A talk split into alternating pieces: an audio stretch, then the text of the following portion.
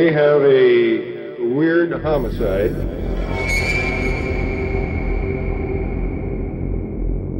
In a scene described by one investigator as reminiscent of a weird religious rite, five persons, including actress Sharon Tate, were found dead at the home of Miss Tate and her husband, screen director Roman Polanski.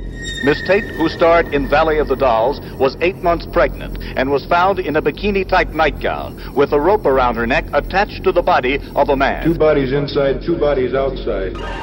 Among the other victims were Hollywood hairstylist Jay Sebring and coffee heiress Abigail Folger. Authorities would allow no one in an unofficial capacity inside the posh $200,000 home in the hills overlooking Los Angeles. When police arrived, they found the telephones and electricity lines cut.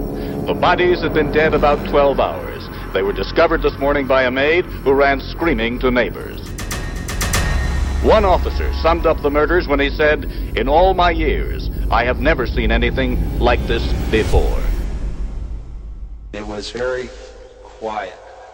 And the only thing that I can recall hearing were the sounds of the flies that were on the bodies.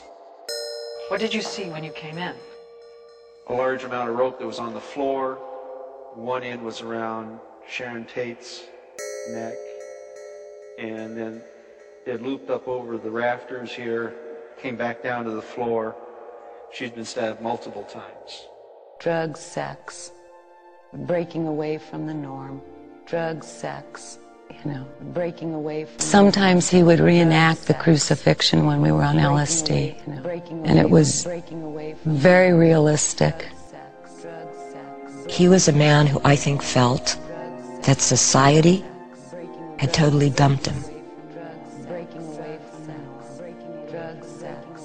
I can remember seeing people just gathering in different places. And I was left sitting with Sharon Tate. She was talking to me, and I remember that I, I felt nothing. I felt absolutely nothing for her as she begged for her life and for the life of her baby. When you take acid, your mind expands beyond these moral characteristics. And every time you drop acid, you get a little bit further away from reality. And I took so much acid that I just was what I would term spaced. You don't like the feeling of guilt, so it's easy to say, yeah, there's no such thing as guilt. I believe there's no such thing as guilt, therefore I can do anything and not feel guilty about it.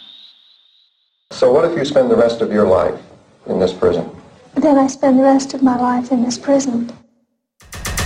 While the police admitted they had no suspects in the Bel Air massacre, there were two more murders 15 miles away in the Silver Lake section of Los Angeles. Market owner Leo LaBianca and his wife Rosemary were found by their children stabbed and mutilated. I ran her down and I began to stab her. Do you remember her screaming at you? Yeah, I remember her saying, I'm already dead. I stabbed Mrs. LaBianca in the lower back about 16 times. And there was no pity? No mercy, no. No.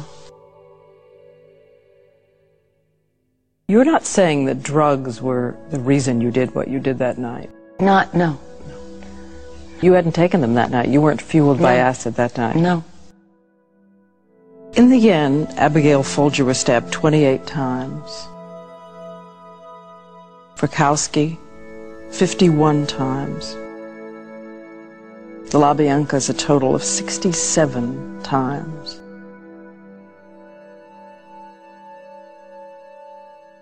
I think for most people, the inconceivable thing is, apart from murder, the savagery of it. Where, who are you